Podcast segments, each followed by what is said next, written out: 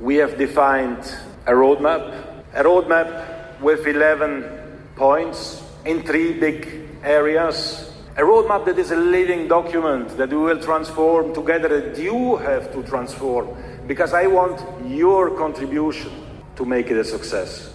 In three big areas, of course, we'll make a general audit first, a forensic audit, a financial audit.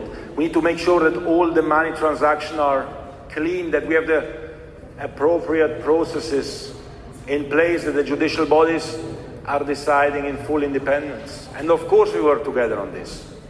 And we are not attached on formalities. And this goes without saying. And this is the good governance part, the financial transparency part. And in addition to that, we have to look at the competitions.